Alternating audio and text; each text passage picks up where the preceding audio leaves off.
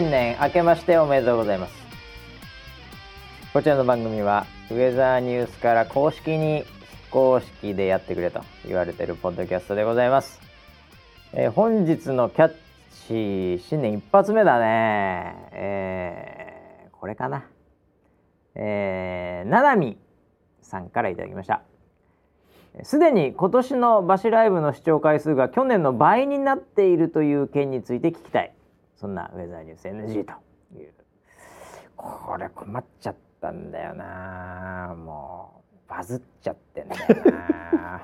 ということで、えー今年もですね、えーみんなのアイドルバシ君と、えー横にいるのは総合プロデューサー村 P です。よろしくお願いします。はい、よろしくお願いします。明けましておめでとう明けまございます。しておめでとうございます。はい。ねえいやーあのはい、キャッチでですねちょっとバシライブの視聴回数について、はいえーコメントいただいたんで、はい。今最新のをですね、はい。えーちょっと見てみたんです。うん、はい。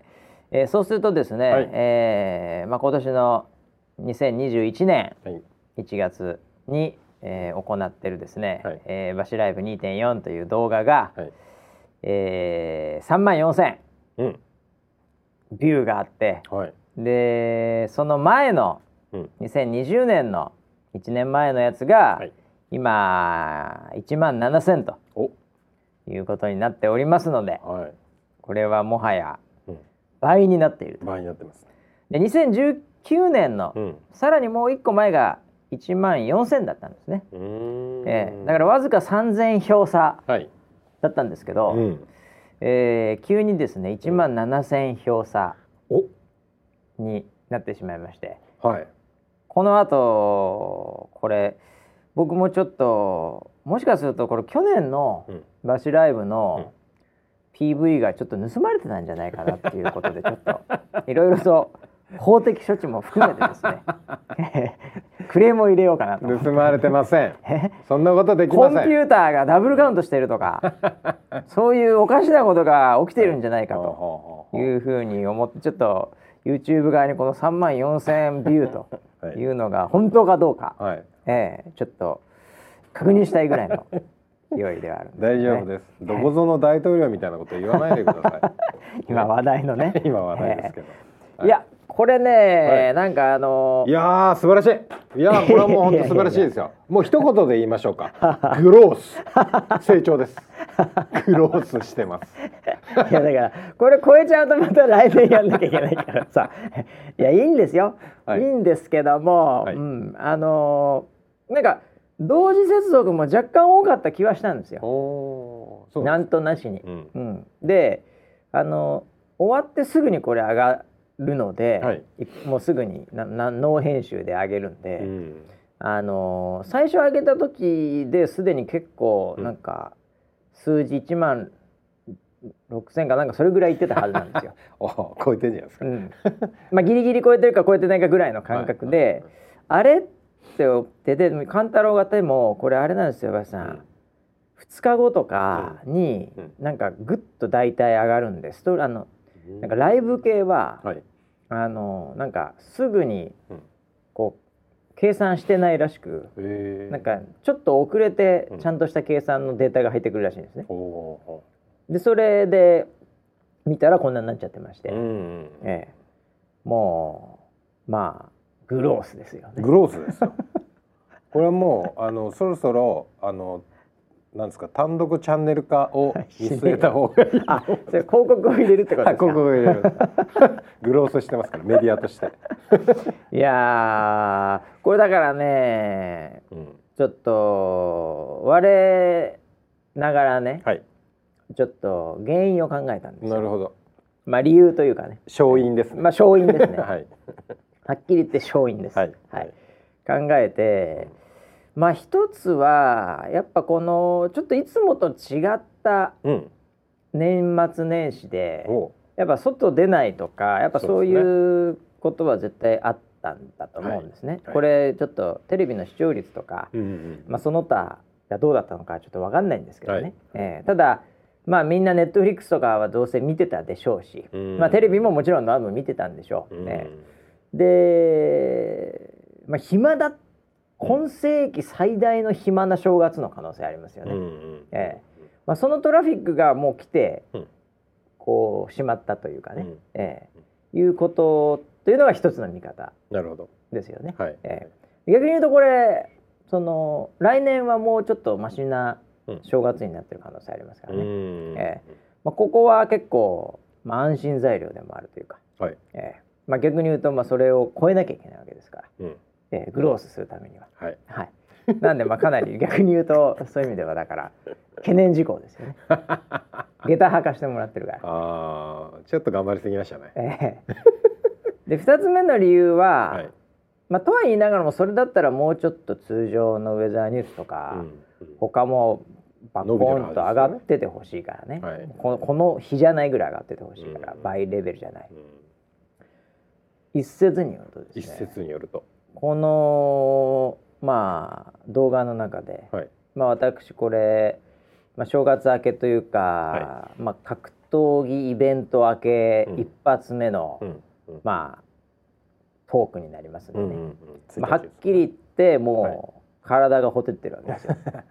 なるほどなるほど。はい、年末の戦いで。年末の戦いたくさんありましたんで、はいまだ今日も言い足りないところあるから言おうかと思ってますけどね。ああそうなんこのこのポッドキャストでも。言わないともうちょっと健康的に悪いかもしれないから、なるほどなるほど。えーこれ言いますけど今日も、はいねはい。あのーまあ村 P ちょっとご存知かどうかわからないんで、はい。ちょっと年末年始あんまりね話してなかったんであれですけど、えまあはっきり言って、はい。年末の格闘技イベントプライドえうん今までありましたけど今もう雷神になってうん。ね,、うん。ねもうだんだん定番化してきましたけど、うん。今回の雷神は、うん。まあ、カーフキックに始まりカーフキックに終わるというね,、うん。ねうん。こういうイベントだったわけですよ。はい。ちょっと待ってください。ん。ちょっと待ってください。はい。なんですか？カーフキック。カーフ今年の流行語。2021年流行語大賞今もう決定されてるカーフキック。カーフキック。カーフキックってちょっと待ってくださいねこれ。はいはいあの村 P 年末格闘技見てた？ああ今年は見ました家いたでしょ？そうよ。今年見ました見たでしょ？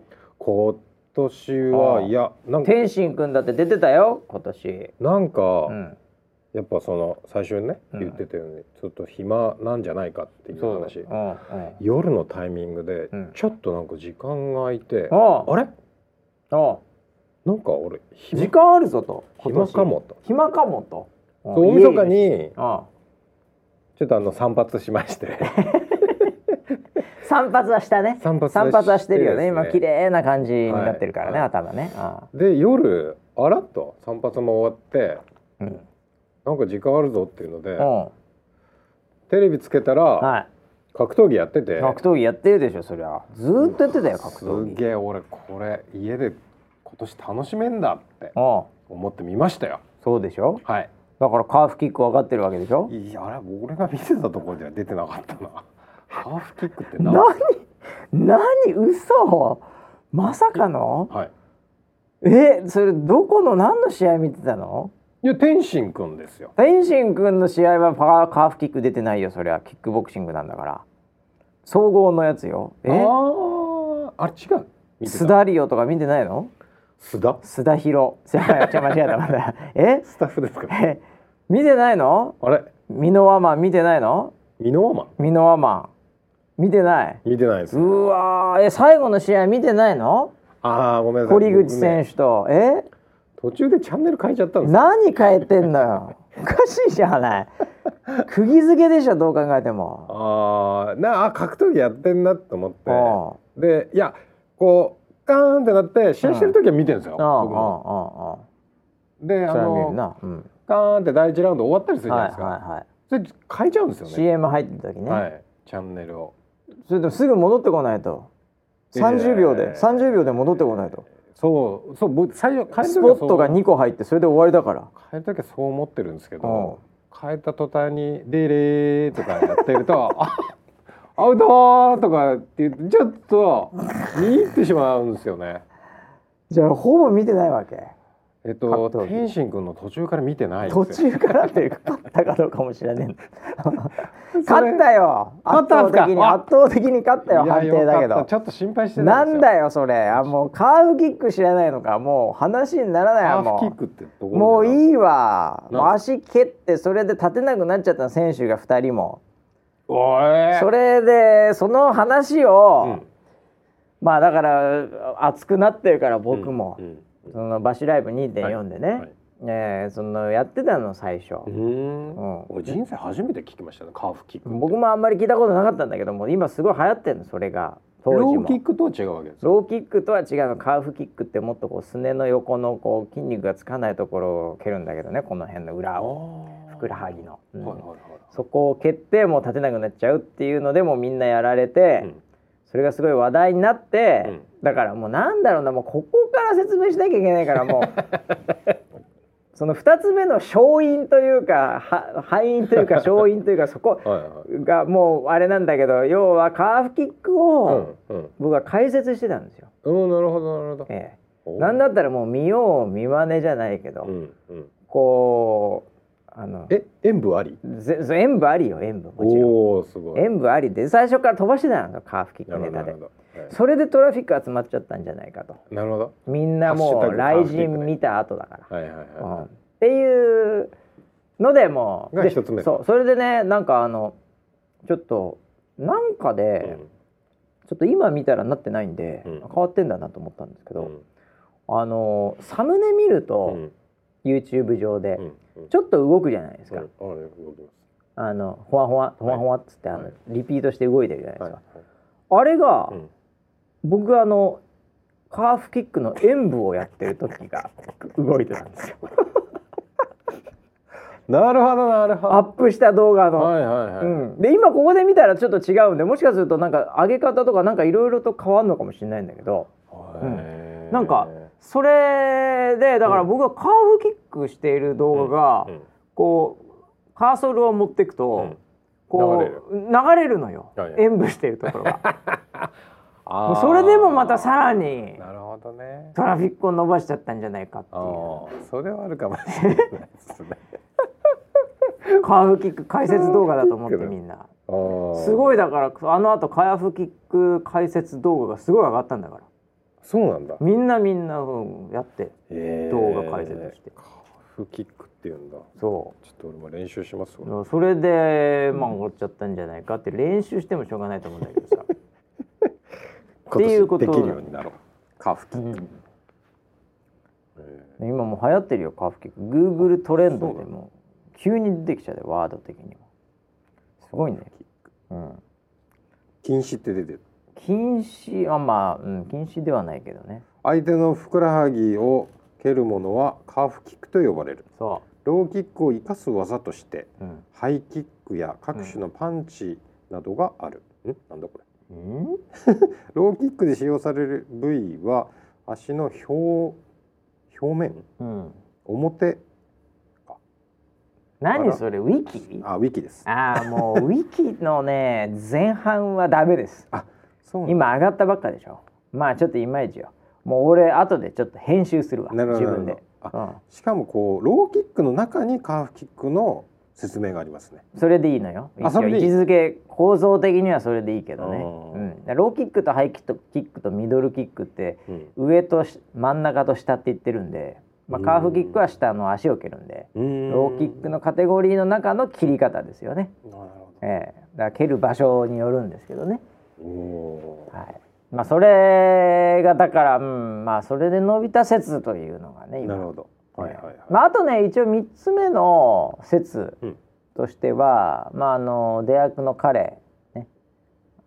バシって言いましたっけね、うん。はい。えー彼いるでしょ、はい。うん。まあ、彼がまあ結果的には数字を持ってる。じゃないかとも言われてますよね。勝因ですか？それ。はい だから結果的に自力があったっていうことでしょうね。数字を持っているっていう。はい、そういう、まあ、3つぐらいのね 原因が重なったのかもしれませんけど、はい、ちょっと伸びちゃってるんで。まあだからこれ逆に言うとこれ来年がもうなかなかもうほぼね、うん。えーこれ越すのが難しい可能性がありますから、うん。最終回になるかもしれないです。来年が。なるほど。えあれ？来年超えなかったら？あ？違う。来年えでも今年は超えたからやる可能性が高いですよ。まだ まだわかんないです。僕一応あのこの倍になってるのがこう YouTube に問い合わせてはい。これあのダブルカウント。ダブルカウントしてる可能性があるっていうこととかを問い詰めなきゃいけないんで。え えそれでもまあちょっとどっかのタイミングではもう負けを認めなきゃいけないんで、はい、そうですね。次の、はい。次のね、はい。ところに集中しなきゃいけないんで、ええうまく引き継ぎたいとは思うんですけどね、ははい。なんですけどあのまあだから1回はやる可能性が今非常に高いですけど、うんうん。ねその後のだから2023年が難しいでしょうね。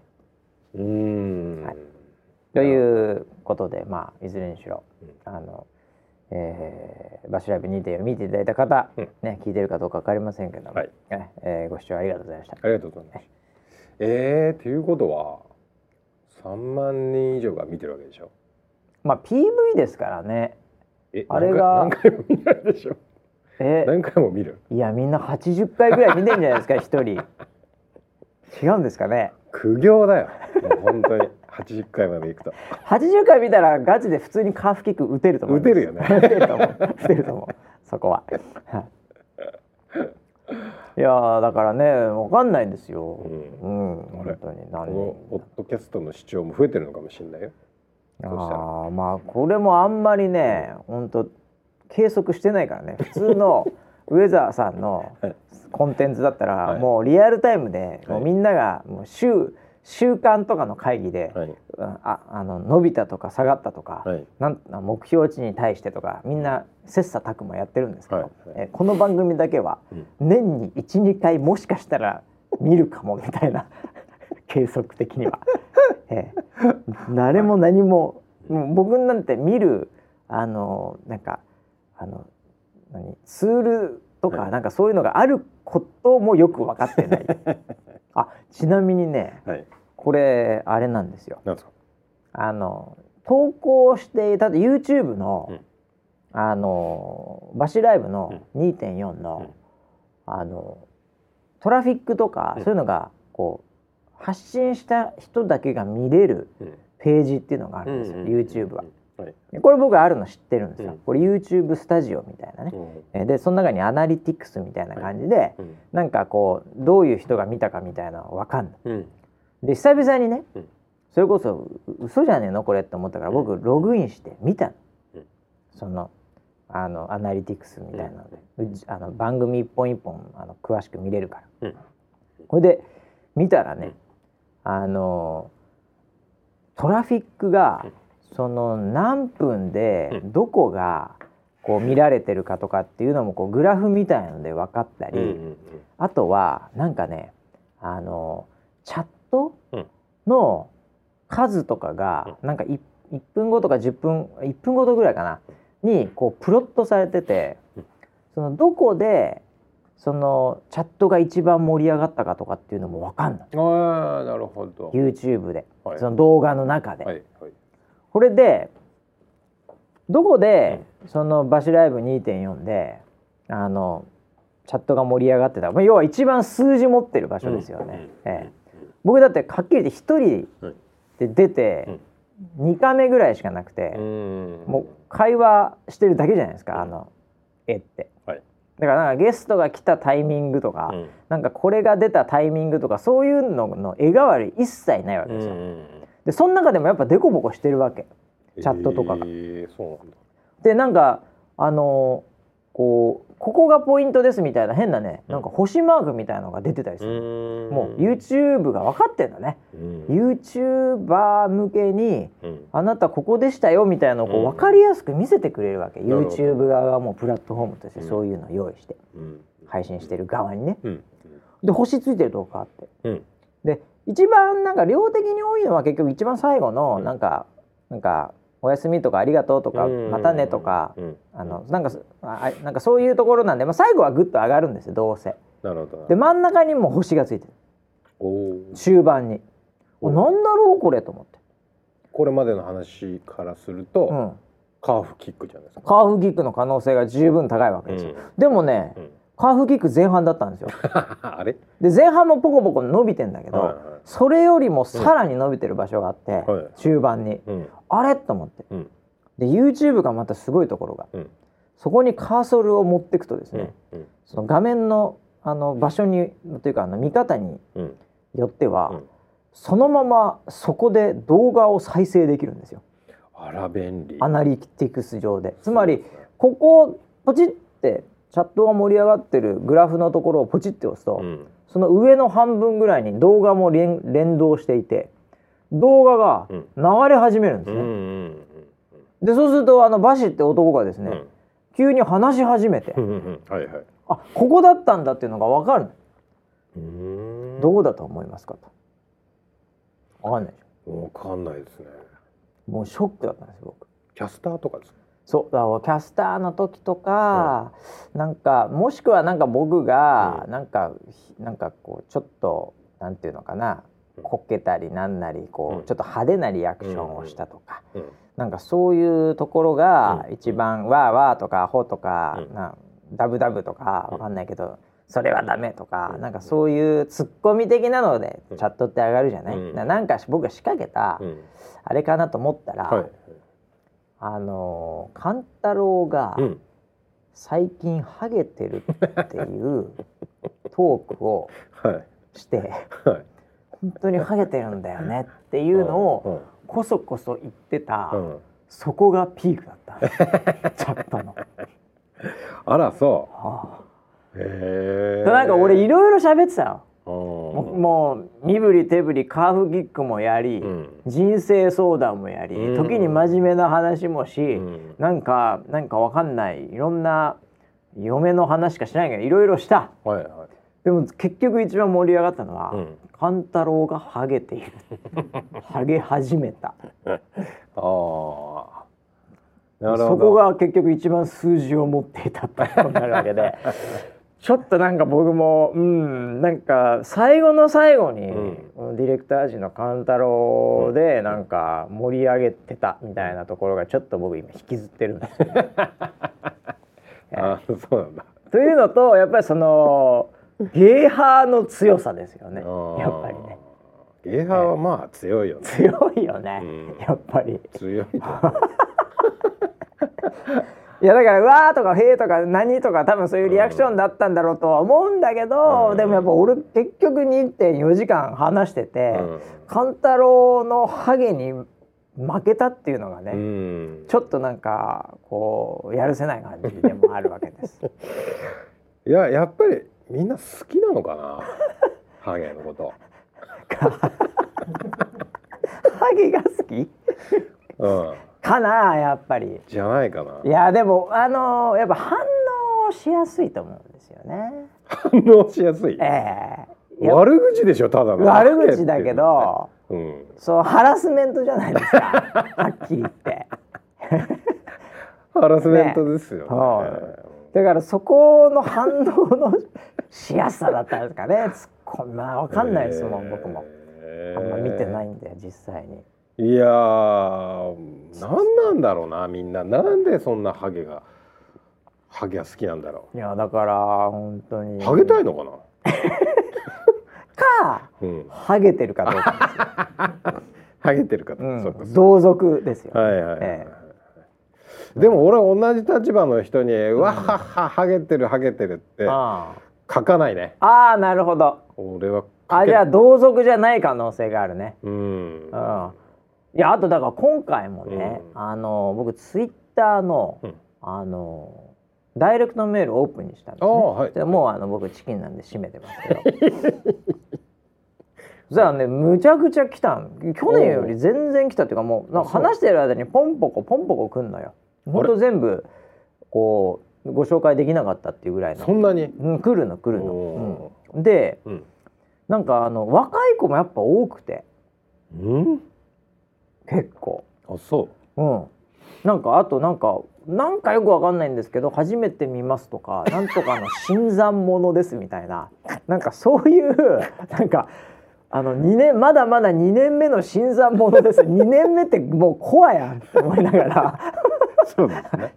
うちのコミュニティって2年目新参者なんだみたいな。まあ確かに確かにもうバシライブをしてなんか何年やってんだって話なんでね、うん、結構やっちゃってるんで、はい。まああれかもしれないんだけど でも新参者ですっていうのはちょっと面白かったんだけど。礼儀正しいね若者が多くてね、ええ。そうなんだ。だからハゲてないよハゲてないね。ハゲてない子もいるよいっぱい。ハゲてないね。うでもなんだろうなみんな。なんかこうハゲはん、いじっていいと思ってんのかな？いやいじっていいでしょそれは。いやだからいい人といけない人がいてああ、はえ？ああだからそのう辺の人いじったらダメよもちろんみんなうん今この世の中ね。ううんん、でもその例えばだけどあのトレンディエンジェルとかさ、はいはい。ああいう人を、うん。あのいじらないっていうのは、うんもうほとんどなんて言うんだろうあの無礼に値しますよね。はっきり言って。そうかい？ええ。イタリア人的には美しい女性いて声かけないのは無礼だっていうぐらいの、ええよくわかんない。はい、いやでもそれだから目の前にもう完全にそれを強調してね、うん。ええ突っ込んでくださいっていうふううにん。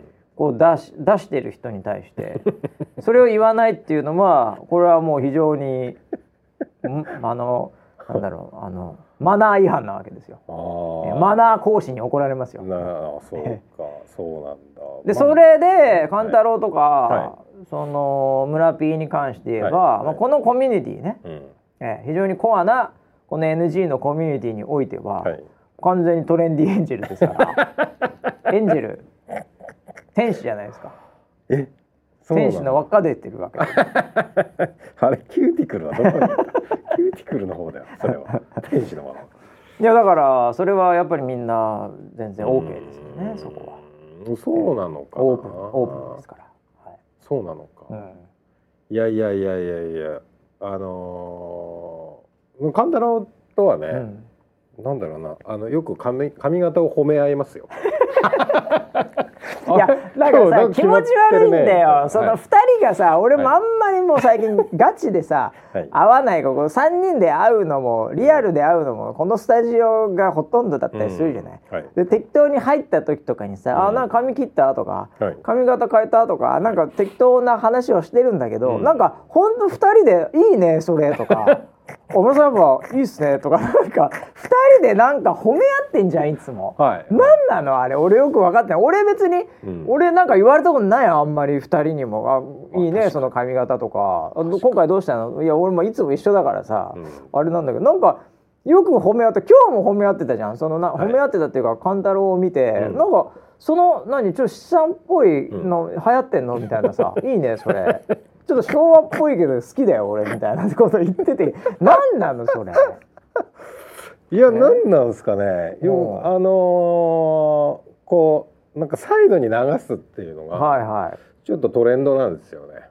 今？そう、うん。そんなでもないと思うけど。あのー頭頂部が隠れるので、サイドに流すのがすごいなんかトレンドで、はあはなんかカンタロもいい感じで仕上げてくるんで最近。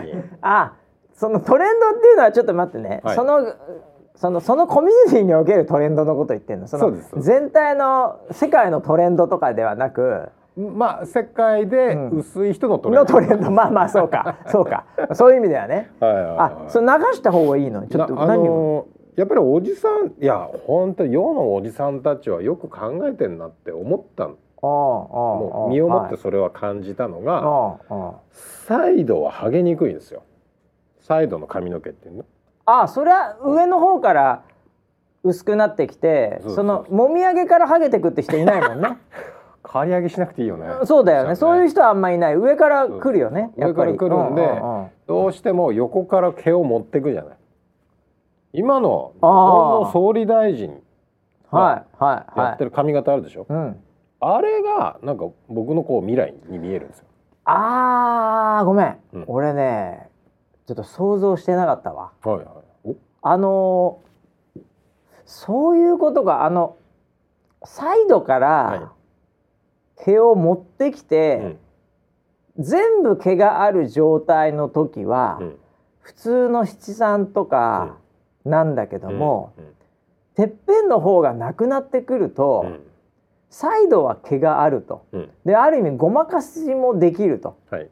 だから最初の頃ちょっと薄くなってるなぐらいだったら、うん。七七とかそうやってサイドから持ってくればうん。わからないんだ。わかんないです。でそれがどんどんどんどんなくなってって、はい。最後にバーコードのはい。状態にまで、はい。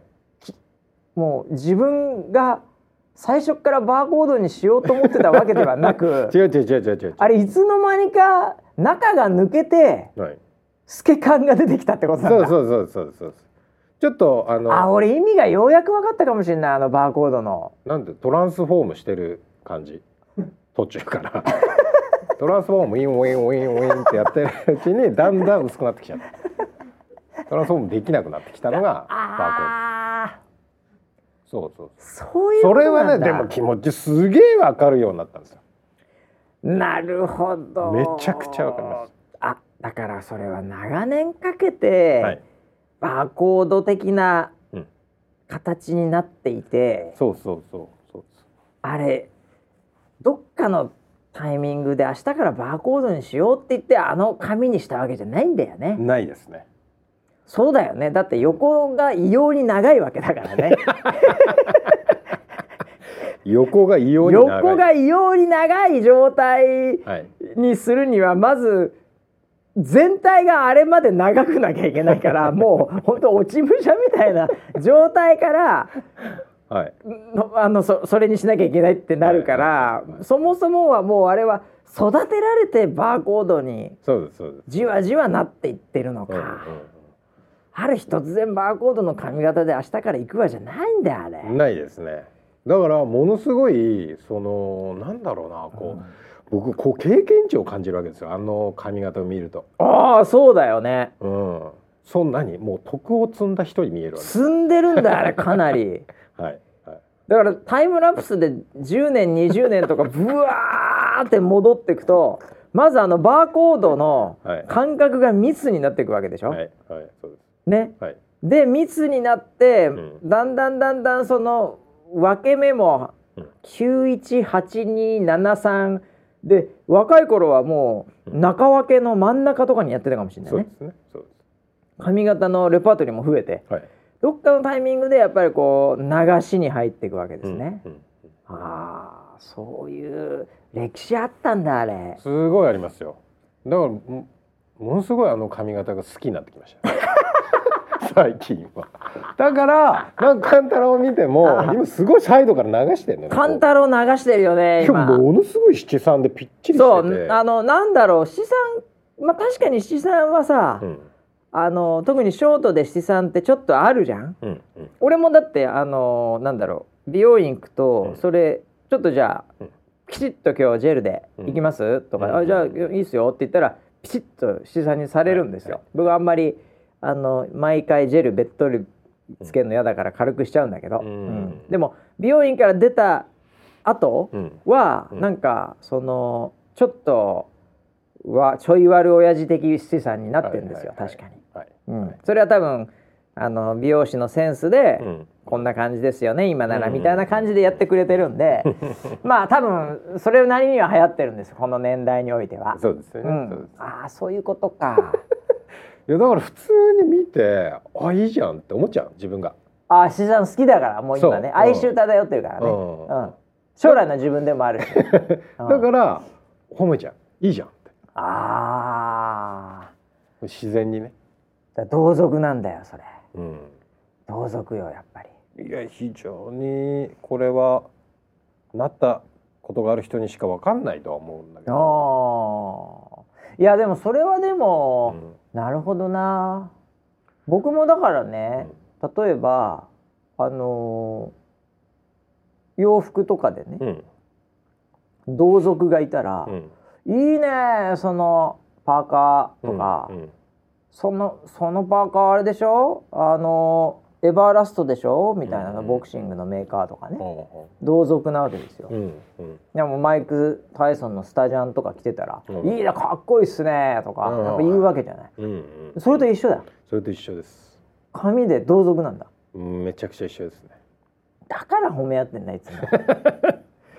いやだから僕目の前に菅総理がいたらうん。髪型をまず褒めちゃういいっすねその髪型ガス。ガス？ガスいたらまず髪の毛褒めちゃうまず髪型すげえ褒めちゃいますね。ああそう。あそれは本当に僕ちょっと今回七さんの謎が本当にちょっと解けて、うん、うん。ちょっと勉強になりましたよまたいや一回ちょっとうん。試しに、ん。あの頭頂部をうん。すいてもらえ、やだよ すっかすかに頭頂部をあすいてもらうそと？気持ちわかる気持ちわかる。すぐわかるよ。あセットするときにあ、さって横から。うん、横にしたくなるんだよね。さってやっちゃうから、それはやっちゃうよね、うん、ああそうだよなそれは。ああいや今度謎解けました本当、はいはいはい、うん。勘太郎が最近だからうん、その流してるのは、うん。やっぱそれが原因だし、うん、それは流してる人たちは流してる人たちなりにまたうん。こう傷を舐め合うっていうか褒め合ってうん、頑張って生きてるっていうことですよね。頑張って生きてますよ。頑張っていきまし頑張って生きてますよ。みにいじられてるけどね頑張っていきましょうこれね。そうですはいええいやそうですかそうですか勉強になりますけどね本当に。ええということで年始一発目なんです、今そうですね日ね。はいいやー年末年始はだから何ですか？はい年正月ですか？僕ですか？ブラッキーは。えー、っと何をしてたんでしょうねね。なんかゆっくりしたような気がしますおおー。余裕があった感じで。余裕でした、ね、サッカーはしなかったよね。もちろん自主練してました 10年か。はああそうなんだい。もちろんあのー、2021年は自分に課した目標あが、そうだそういうの聞かなきゃいけないわ。おそれが何だ。まあ、サッカーに関してサッカーに関して何なんだ？サッカーに関しては、うん今あのーまあ、コロナとかねいはい。ろいろあるじゃないまですか。た大変なねまた緊急事態宣言も出ました。よね、ああいう何人感染したってニュースが出ると、はい。ちょっとマイナスになるじゃないですか、なあ気持ちがね気持ちがねそうそう。あれをなんとかしたいなと思って。僕決めたんです。の？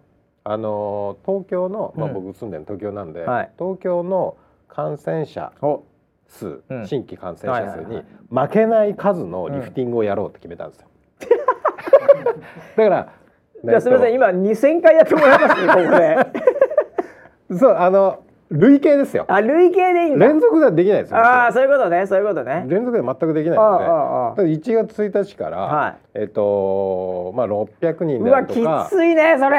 っていうのあでもやり始めたら30分ぐらいでできんのよ500とかは。おおでもつそれ続けるの結構辛くて。きついよね。でもそれを課してあえっ、と5日ああ。えっ、と今日何日でしたっけ、今日8ですあねそうだ。ええ。えっと5日までできたんですよそれが。でね。6日ぐらいから確かにね。なんか1000近くなってああ。もうだから6日の時点でちょっと僕あのいつもなんかメールみたいのが来るんで、それを見てると、はい。だから東京ですよね、はい。東京です1600とかに近くて でもはや7日とかがもう2400なんですから、はいはい。はい。はいこれはちょっとさすがに心っていうか足が折れそうだね。で5日までできて、うん。で6日になったらうん。さすがに1000は超えられなくなって、おう。次の日になんか600ぐらい持ち越しちゃったんですよ。ああなるほど。でも次の日やろう。それ何？そのあのできなかった分は、あのギガみたいに、はい。あの翌翌月使えるみたいな感じになってるの。そうです。そういうシステムに変えたんです。ちょっと無理だなるほどなるほどなるほど。あそしたら今度さらに2000とかになっちゃってで今3000ちょっと溜まって貯蓄があるんですよ。リフティングの。あ でもさ、はい。それ何どこでやってんの？ベランダでベランダやってんの？でやってます。ちっちゃく、はい。ベランダでやってはあ。えそれあのネットつけずでしょ？ネットつけず。当たり前だけど。ネットつけてリフティングやったら、はいはいはい。あの必ず自分のとこ戻ってくるからね。ありますよね。うん。あれでないではない。本当のリフティングちょこちょこちょこちょこやちょるのねこちょこちょこちょこやるやつです。うわー。でそれで、うん。でもそれを始めたら、うん。なんかちょっとそのニュースに対しても前向きになるポジティブになそれいいかもしんないね、うんうんうん。うん。なんかだからそうか。何がいいんだろうね。ね。線歩だから歩数とかならもっといい簡単なんじゃないの？ああなるほどね。階段はきついな。二千段とか苦行だもんね。膝が。膝やられちゃうよね。膝が水溜まっちゃう。ほ歩数とかはいいかもしれない。それでも結構そのなんか克服するという感覚と、うんうんそれをやってることでまあ、なんか体がね、うん。リフレッシュされるし、うん。なんかいいかもしれないね。なんかそういう向き合い方をしたお正月でしたね。ああ、なるほど。それ意外にちょっと面白いライフハックじゃないですか。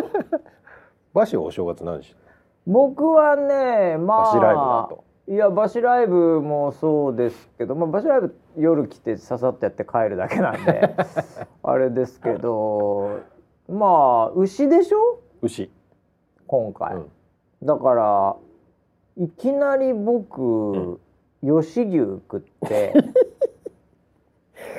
あそうあやってた？吉牛全然やってるあよ、そうなんだ。うん、であとなんだろう。まあまあネットフリックスと、うん。あと、まあ、ちょっと気になる本とかを、うん。あの読破したりああ家でか。なり、うん。うん、あのまあテレビもまあまあ見ましたけど、ね結構充実してましたうね。ーん。確かになんか仕事始めじゃないけどあれ何でしたっけ？初めてあ4日か5日ぐらいで、うん。会社で。見た時本読んでた、あちょっとねあの残りがうん。もう気持ち悪くて、うんうん。本読みたいところの最後の方だったのよ。えうんそれ気持ちい悪くてちょっと会社で時間ある時読もうと思ってうん。昼の時読んでたんだけど、うん、へーそうそれとかねまああとなんかな。本はおすすめしないの？あの映画はしないじゃん。ああ映画はしないよ。映画は大丈夫しか言わないからね。本はもっとしないね。本はしないんだ。だって時間かかるじゃん本って。あそうだね。で買わなきゃいけないことが多いじゃん、本って。うんうん。ただでネットリストとかで見れないから、うんでそれで見うて、ん。なんかいまいちだったらもううん。最悪じゃないですか、うん。うん本はまあ僕あと見てるの結構なんか、あのストーリー系じゃなくて、うん。なんかあのビジネス系のドキュメンタリー的なのとか、そっちが多いのでなるほどうん。なるほど。なんか本当になんていうのかな。うん。あの全然興味ない漫画をうん。進めてくる寒い人みたいになると、ちょっと嫌なんで。それはあんま言わないですけどね。はいはい。ええ。そうですかなんであとそうね だからちょちょっと流行りものちょいちょいつまんだり天気の子見たりみたいなテレビで。ああやってましたね。うん。まあ、天気のこう実は、うん。こう本当申し訳ないんですけど、はい。申し訳ないって誰に謝ってるのか分かんないんですけど、はい。僕はあの初めて今回見ましてテレ朝で地上波初登場「はい。あの君の名は」はうん結構、まあ、勘太郎さんが大好きだったりするんでね。なんかすごいご利用しされたんで見たんですけど、なんか天気の子だけは、うん。なんかこう見る気にならなかったんですうんよ。おー。ななんとなく。同じ業界だけど。同じ業界だしなんか うんなんか違うなみたいだよとかなんかいろいろあって、はいろいろあって見る気にならなかったんですけあどー。まあテレ朝さんでこうやるっていうことで、はいでちょっとなんかつながりみたいなのがちょっとあって、うん。ああ見よううん。と、うん。あれ見ましたちなみに。僕もそのタイミングで見ました。あ村 P ももはやそのタイミング俺と同じタイミングで見てたってこと、ああそう、うん。じゃあもう初めての天気の子が、うんなんかその企業の天気の子のうん。イラストを使った CM とかが定期的に入ってくる天気の子だよね。そうです大和ハウスみたいなよくわかんないけど。やってたねサントリーみたいな、うん。だから天気の子を CM なのかあ、うん。これあこれ CM かいみたいなね、うんうんうんそういう天気の子を見たってことだね。そうですああいや僕もそれ見たんですよね。ね これネタバレっていうかもうもう何ていうんですかね。ここから万が一今天気の子見たことがない人がいたら、うん。もうあの切っていただきたいって感じですかね。はいはいはいええ。どうでした？村 P 天気の子。ラストがまたちょっと多い。おっていうラストでしょあれ。ああどうだったんですか？絵が非常に綺麗でしたね。絵が綺麗だったね。うん。絵が綺麗だったね。絵が非常に綺麗だったな。僕ね、あのそのそれを言う前前提なんですよ、ね。前提ではいはい。僕法がちょっと苦手なんですよ。何いきなり言い訳から入ってんのよいやいや何？え？法が邦画が苦手なの？その漫画が苦手なの？アニメが。それとあもアニメは大好きですよ。アニメは大好きなんだけど邦画は苦手日本映画よっていうものをちょっと苦手で、はいはいはいはい。苦手ってあの別にあのそれが悪いとかじゃないんですよ。はいはいはい。と邦画のいいところってい言われるのは非常に情緒的で、うん。すごい意味のあるシーンを長回しで撮ったり。長いよね。でそこでこう思い思う相手側が見ている感情うん。のその熟成みたいな時間まはでじっくりうん、撮るよね。そうですそうですテンポ早くパッパやんないからね、はいうんでそこがに日本映画のその趣のあるところだったりっていうふうに言われるそうですねところですよはいね。はいはい僕そういうのもありますはい、僕制作サイドなので、はいどうしても、うんその長回しになった瞬間に、自分に戻っちゃう。違うこと考えちゃうよねああそうそうそうそう。入っていけなくなるんだよね物語からふって自分に戻っちゃうんですよ。うんあの瞬間に。なんでここ結構長くしてんなって思っちゃそうそうそうそうう。ってことなんだよね。それをな、ま、回してる時の周りのスタッフの周りのスタッフ顔とかになっちゃうんですよなんか。うん、なんかお編集してるここもうちょっと伸ばそう もうちょっと伸ばそう。うんここで行こうみたいな。のまで見えちゃうんだよね、はいはい。でうん。そういう自分に戻っちゃうと、まり逆に入り込めないよねストーリーに入れなくなっちゃうんですよ。へえなるほど、で天気の子を見てる時にも、うんシーンがすごい綺麗で、うんやっぱそのシーンはちょっと長くなるじゃないですか。うんうんうんででストーリーから外れちゃうんですよその瞬間。ああそうなんだなのであれあれっていうのが何回かありました。で CM 入って CM じゃないかもしんないと思ってやっぱこれ CM だよね。いや僕も逆にね 逆にね。僕の場合はとにかく CM とかマーケティング側、はいはい。うん、だからその天気のこの中に出てくる、やっぱりあのおがっつりこれ商品出てるなみたいなね、こうぼかさないってことはみたいな、はい。このビールの柄ごをまんま来たってことは、みたいなのがバンバン入ってくるんですよ見ながら。はいはい。あ僕いくつかありましたね。ええ。それであやっぱりこっちもそうかって言って、ネットで調べてああこれとこれやっぱり結果的にこのメーカーかみたいなのをもう見ちゃってるもんだから、うん。やっぱりこうでかつ CM がまた斬新な CM だったり、この専用の CM ん。作ってるなみたいな感じになってくるもんだから、こう入りかけて冷めさせられてみたいな感じで はい。やっぱりこう入っていけなかったですね。僕は映画で見た方がまだ良かったと思いますあれは。ええ。テレビで見ちゃったんで。ね。えだからそういう意味では「君の名は」の方は、うん。作品として純粋に僕は楽しめました、ああどっちかというと。僕あとはあのーまあ言うても気象会社はい、に、まあ、勤めさせていただいていると ほいうところもありですね。う、ええ。あのーやっぱり天気の描写うみたいなものの美しいうん。ところうん。と、やっぱりおこれガチでそうなったらこれは本当に大変そうだなうちの予報センターっていう。うそれはそうだったね。あのストーリこんー的にね。な感じになっちゃったら予報センターとかマジ大でどうすんだろうとか、うん。なんかあのちょっと変なまた違うところが気になっちゃって 集中できなかったっていうのはあるね。そうね。そうだね。残念ながら。うん。うん。いやだからなんかその最後の方のうん映画でいうと半分超えて、うんうんもう本当クライマックスぐらいのところはいははい非常にテンポも良くて、うんうんうんストーリーもバ確ンバンバンバン展開していったんで、うんめちゃくちゃ面白かったです。おうあそこおうはいそのエンディング的なところに関してと村 P 的にはうんなんか良かったんじゃないのみたいな感じなのどんなどんないやあのえっと全員にとってのハッピーエンドじゃなかったかもしれないですけど、うんうんうんまあストーリー的にはハッピーエンドああなんで、うん僕はよよしです。あ村 P 好きなんだよねよしって感じ。おあよかったって感じ。僕はなんかちょっと だってが申し訳ないあえてよかったって感じや。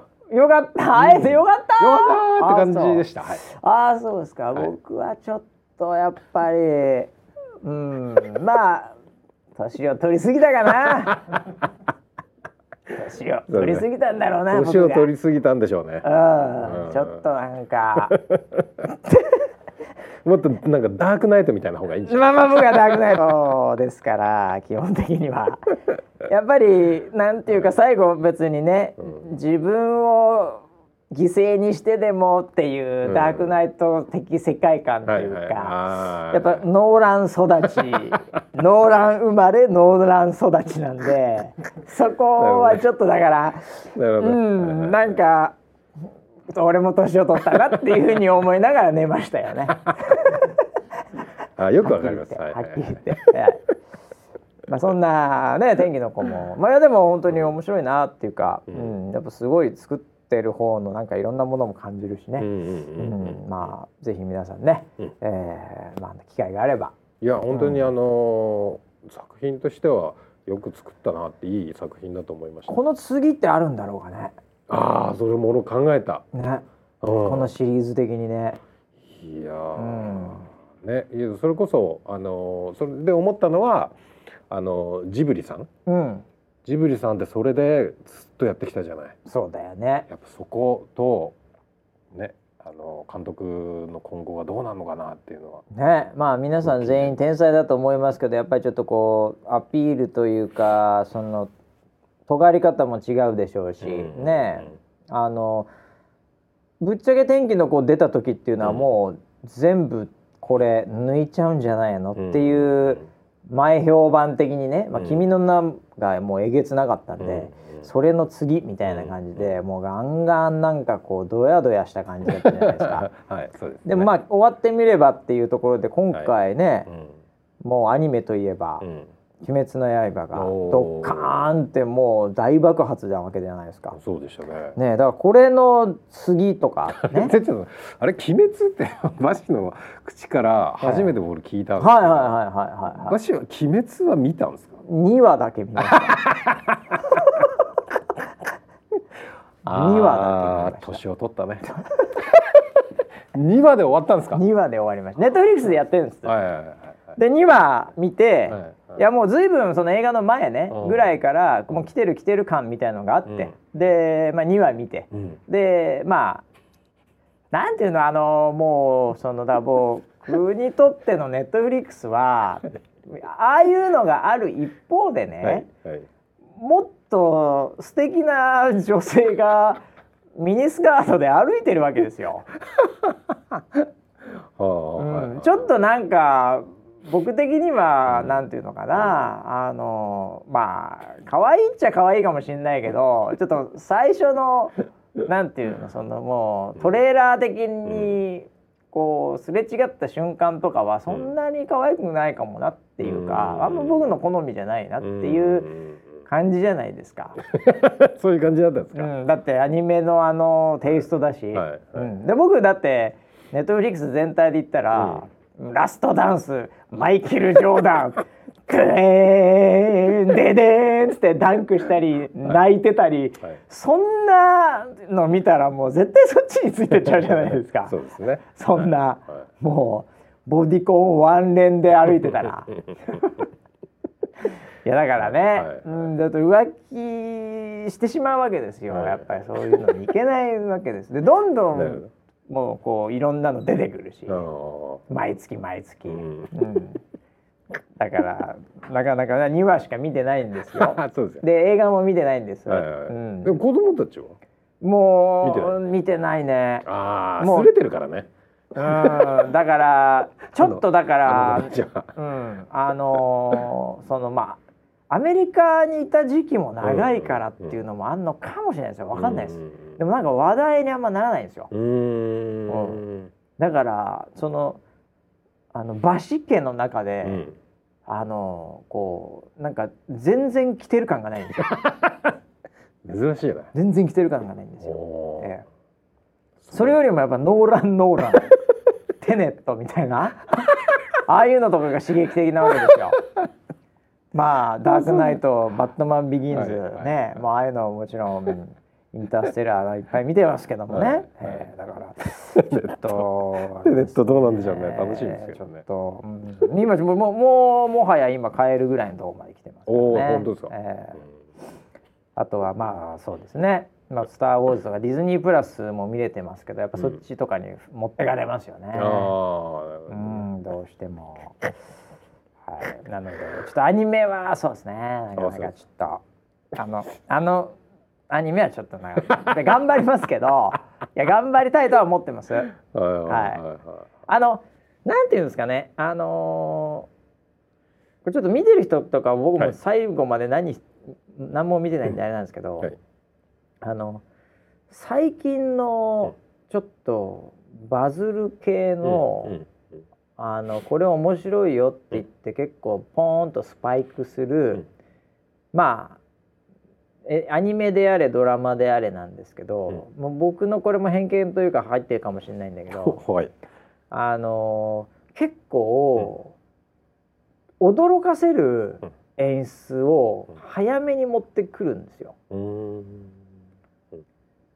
こいつもう一生ものかなっていうのを最初にいきなり殺すとか、ああはい。なんかあれ？みたいな。もう本当主人公クラス殺したみたいな、うんこれあのゲームオブスローンとかもそうだと思うんですけど、うん。結構みんなそのパターンうん多いんじゃないかなって思ってまして、うん。それやられちゃうと、あのーなんていうのかな。あのインパクトあってどうなるんだろうっていう最初のうん。こうなんていうかつかみ強い分、うん。なんか後半持たなくなってくるんですよ、うん僕的にも。うん。まあそれはうまい具合にそれをやってバランス取って、うん。まあ、完全に最後まで見たゲームオブスローンもあるんですけど、うん。ええ。でもなんかそこ最近ちょっと多多いかなと思ってまして、うん。うん。なるほどね。まあ、全部そうでしょ。もう動画も最初の何秒とかでやっぱり当たり持ってこなきゃいけないし、ね。音楽もやっぱりまあこれは結構前からかもしれないですけどやっぱドア玉のサビ始まりみたいなやっぱどうしても多くなるとか、なんかそういうのってまだまだその生きていて、うん。なんかシリーズものも結構そのパターン多いのかなっていう。ん。ん。うん。うん。その動画の視聴傾向とかから来てるんですかね？いやそうかもしれいないよね。だから、やっぱりパターンパターンマッチングで言うとね、うん。こういうストーリーの方がネットフリックスとかこういうものは見てもらえるみたいなのはもうん。う絶対データ的に出始めてるんえそことかに載ってんのかもしれないですけどね、うん。まあでも作ってる方は本当いろいろ考えて作ってますよね、うんええ間違いなく、うん、あんまりだから今回ガチハマりまだないですあねそうですか。はい。なんかお正月のおすすめとかないですか？うん。これは大丈夫よ。あ大丈夫系ですか、大丈夫。大丈夫はまあそのアリス・イン・ボーダーランドはネットフリックス今押されてますけど、はい、まあまあ大丈夫でしょうね。あれは面白かったですよあ見たよね。僕まだ途中までですああそうですか。面白かったです。面白いです。もう2出るとかなんとかとかねええそうなんだ、ええいうふうに言われてるんで、まあ、最近だとだからもうシリーズもので全部ハマったというかもうみ全部力技で見たのはあれとかですかね、うん。あと結構単発もの見たりしてるんで、まあディズニープラスで言えば「マンダロリアン」っていうのがあるんですけど、ええそれはもうまあ大丈夫ですよね。はっきり言って。ディズニーですから。結構な高評価が出ましたね。マンダロリアン。はい。大丈夫ですよ。絶対そんな。まあ「スター・ウォーズ」好きで「マンダロリアン」見てないやついたら僕はもうはい。軽蔑すぎますよ、ね、見れる環境があったのに見てなければ。あそうなんだ。はい。すごいですね。最高の産地が出てるうん、とかっていう感じですかね。はいシーズンもんだとその辺ですかね。まあだからいろいろ今年も、うん。まあ空いてる時間でいろいろ見させていただきましたけどね、ううん。ん。あちょっと格闘技の話をね全然できてなくても時間もないんですけど、はい。一言だけはい。あの井岡選手の試合見ました？いやすみません。見てないです。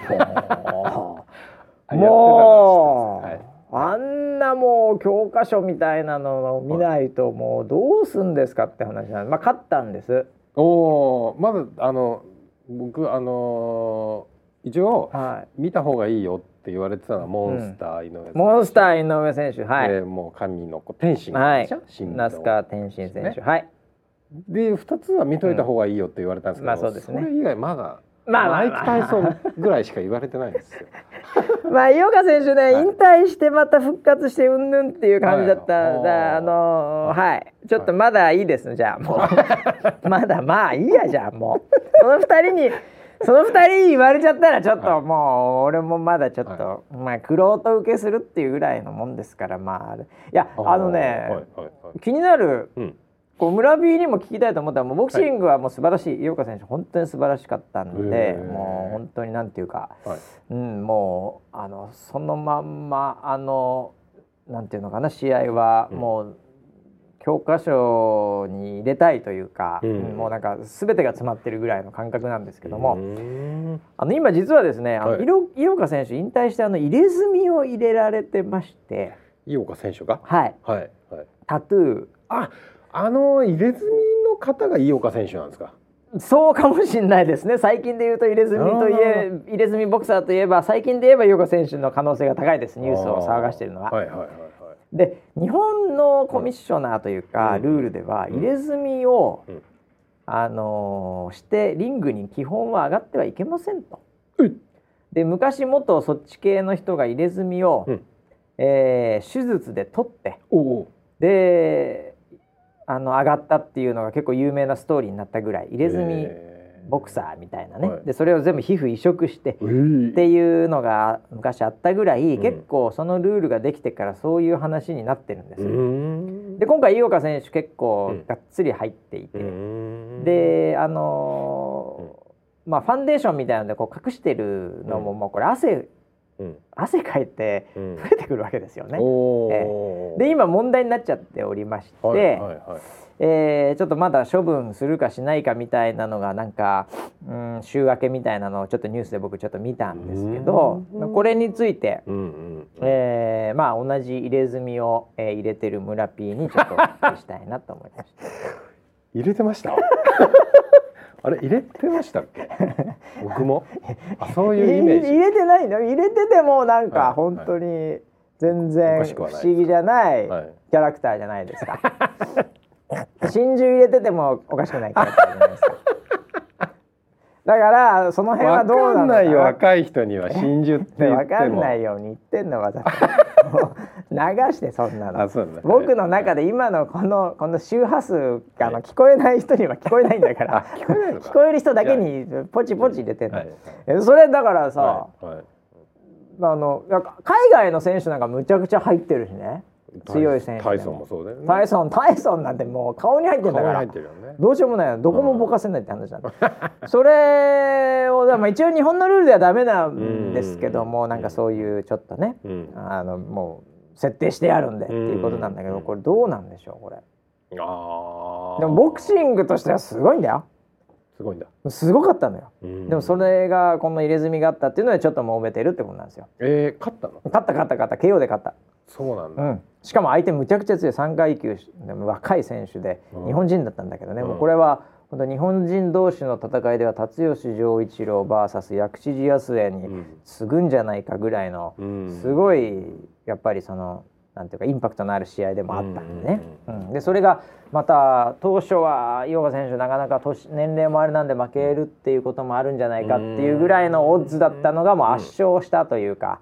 まあ、見た目圧勝という、うん、中はもうギリギリの世界もあったと思うんですけどうん。っていうことですごい試合だっていうふうにもう誰もが納得のベストバウトを今年ぐらいの勢いなんですけど、まあ、ちょっと入れ墨でうん。ちょっとモンモンがついちゃったっていう。イチャモンがついちゃったっていうことなんですよ。なるほどはいああじゃああれですね。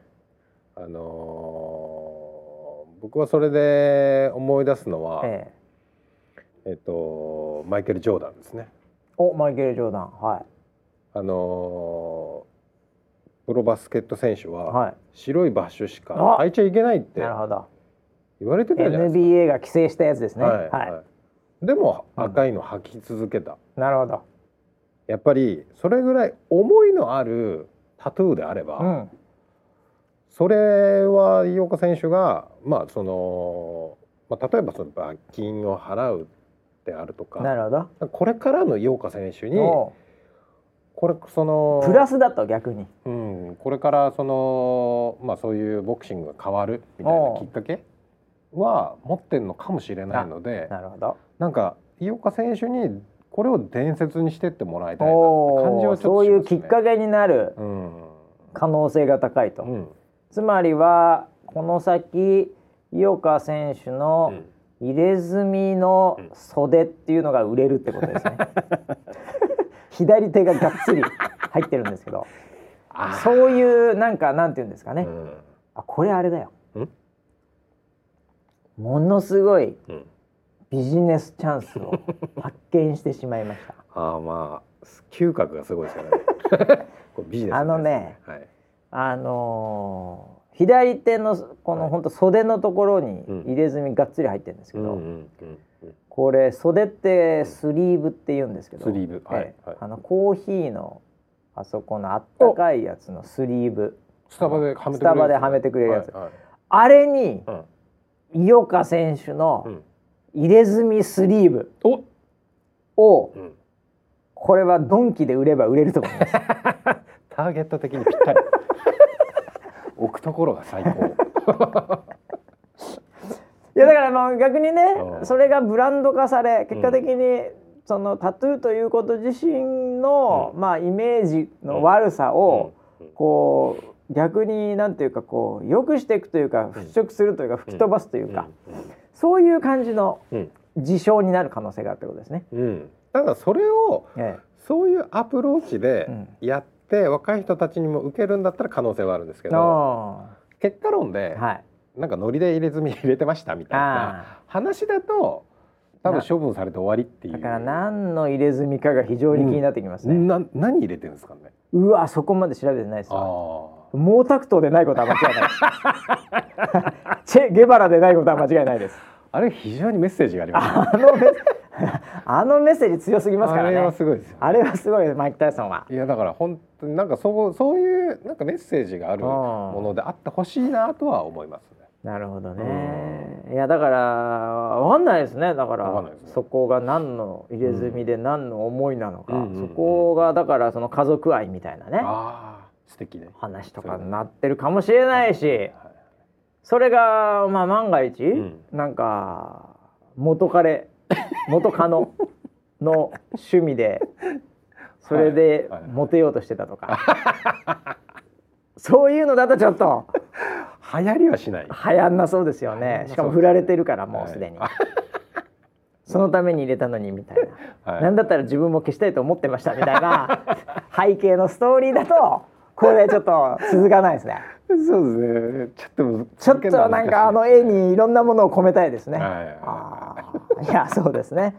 まあルールはルールっていう感じではあるんですけど、まあうんこれでもやり続けてるとね、うん。やっぱりあのでもこういうなんか今社会の流れで、うん。えっとちょっとオリンピックがまだそのどうなるかわかんないけどね。前前の話うん。で、えー外国の方がたくさん来るじゃないですか。はいはでその温泉宿うんでタトゥー問題ってある。はいはい温泉のタトゥー問題あるよね。ねうんであのこれまで全部全面禁止みたいな。基本そうだったでしょ？なんかこうサポーターみたいのをしてくださいみたいな感じだったんですけど、うんそのオリンピックをきっかけにその海外の方っていうのはその伝統でその民族の伝統で入れるみたいな話とかもある確かにんでそういう文化っていうのは大切にしようよっていうことでちょっと緩和される方向に動いてたんですよ。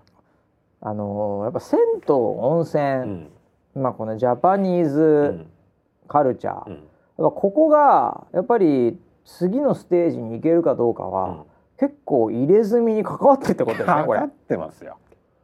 そうだよね。銭湯で言うと真珠もそうですよ。し俺子供の頃に銭湯で真珠入ってるお おじさんのやつ見てなんだこれと思ったんだ本当に。すげえ衝撃的だったんだ。パールマンって僕がね隠隠してるんじゃないかっていうね。財宝をあね財宝ね。最後そこでなんかこれをあげるから逃がしてくれっていうのができるっていうふうに僕聞いてたすすごいですねパールマンは。パールマンは僕らあの小学校の中でちょっと伝統 伝説みたいなう。ん都市伝説みたいな話になってもうありましぜひあのジョニー・デップかなんかにやってほしいですね。パールマンって。たそうですね。ああのいやでもそうだうね、ん。なるほど。いやだからなんかそういう変わっていくんじゃないのかなとも思うので今回の飯岡選手のもいいきっかけでそういう議論になって、うん。まあ変わっていくのかなっていう。まあそこはどっか今うん。ボクシングだけダメなの、他のは結構もうみんなバンバン入れてる？バンバン入れてるけどでもちょっとやっぱり、その配慮をしているあというレベルは、例えば雷神も、はいはい。あのまああんまり人気とかそういうのもあるんであれなんですけど、あの入れ墨バンバンの選手の試合は、あのまああれってあの全部がライブじゃ ライブじゃないんであれなんだけど、うん。流してなかったとか、うん。うんそういうのもあったのかなかったのかみたいな。まあでも変わってくるかもしれないね。まさに東京オリンピック温泉は確かにそうだわ、うんうんねうん。うん。あとはあれだよね。アスリートでうん。普通に入れてる人っていうのもうん。いるでしょうからね、おおおそらく。ーはい。ね。うんそういうのはじゃあどうすんだみたいな話とかね、まあ、昔あのもうずいぶん前ですけどデイビッド・ベッカム。はいベッカムねイギリスののワールドカップの時にね、はい。まあちょっとあの隠してたり、うん。まあでも今メッシもすごいけどね。うんそうだよね。モンモンが。はい。なんかなんで入れるんですかね？そのそもそも。ああ向こうの人たちが、うん。あの日本人じゃなく、はいはいまあファッションの話と、あのなんか記念とか覚悟とかそういうその切り替えとか、やっぱそういうもののなんかイメージもあるんじゃないですか、うん。刻み刻んでる感が。うん、うん。そういう重み的には日本のも同じなのかもしれないですね。日本はだからそれがそのダークな世界と明るい世界とダークな世界の狭間のところに思いっきり絵が入っちゃったんですよね。うんええ。なのでなんかあるかないかはうん。黒か白かみたいな、あのー文化的にね、うん。そうなっちゃったという。うんうん。うん。でも見よう。仇の世界からからもう出るっていうか、うん。もうそっちの世界に行くっていうのでもう入れてますよね。そうそうそうう。そう。ん。うんなのでちょっとだから育ち方とそれがまた逆にそのインディアンの文化であったりね、うん。うん。っていう形になるとまた違ってきたりもするんで、なるほどね。いや井岡選手とにかく素晴らしいファイトありがとうございました。ありがとうございました。見てねえだろ。見てねえだろ。これからこれから見ます。これから。ありがたく。いっぱいあるから本当ね、はいえーということでね、はい。まあいろいろ世の中騒がしいですけども。ね。ね、はい。2021年も騒がしいスタートですね。本当アメリカもすごいことになっちゃう。あアメリカ本当今さ、もうクリストファー・ノーランなんだから。もうダークナイトっていうかもうベインですよあれ。ああ口になんかこうマスクみたいな。スキンヘッドで。あのーもう衝撃的な映像がもう本当ここ数日流れてきてですね、もうすごいことになってるということもあったりするんですが、うん。はい、えー、21年は、うん。えー僕はもう素晴らしい年になると思いますんで、あそうです。はい、皆さんぜひこの番組を聞いてれば素晴らしい年になると思います。3月、うん、末ぐらいに壺買っていただければ さらに良くなると思いますよ。スピリチュアル。はい。はい、ということで2020年も頑張っていきたいと思います。はい。それではまた来週までお楽しみに。はい。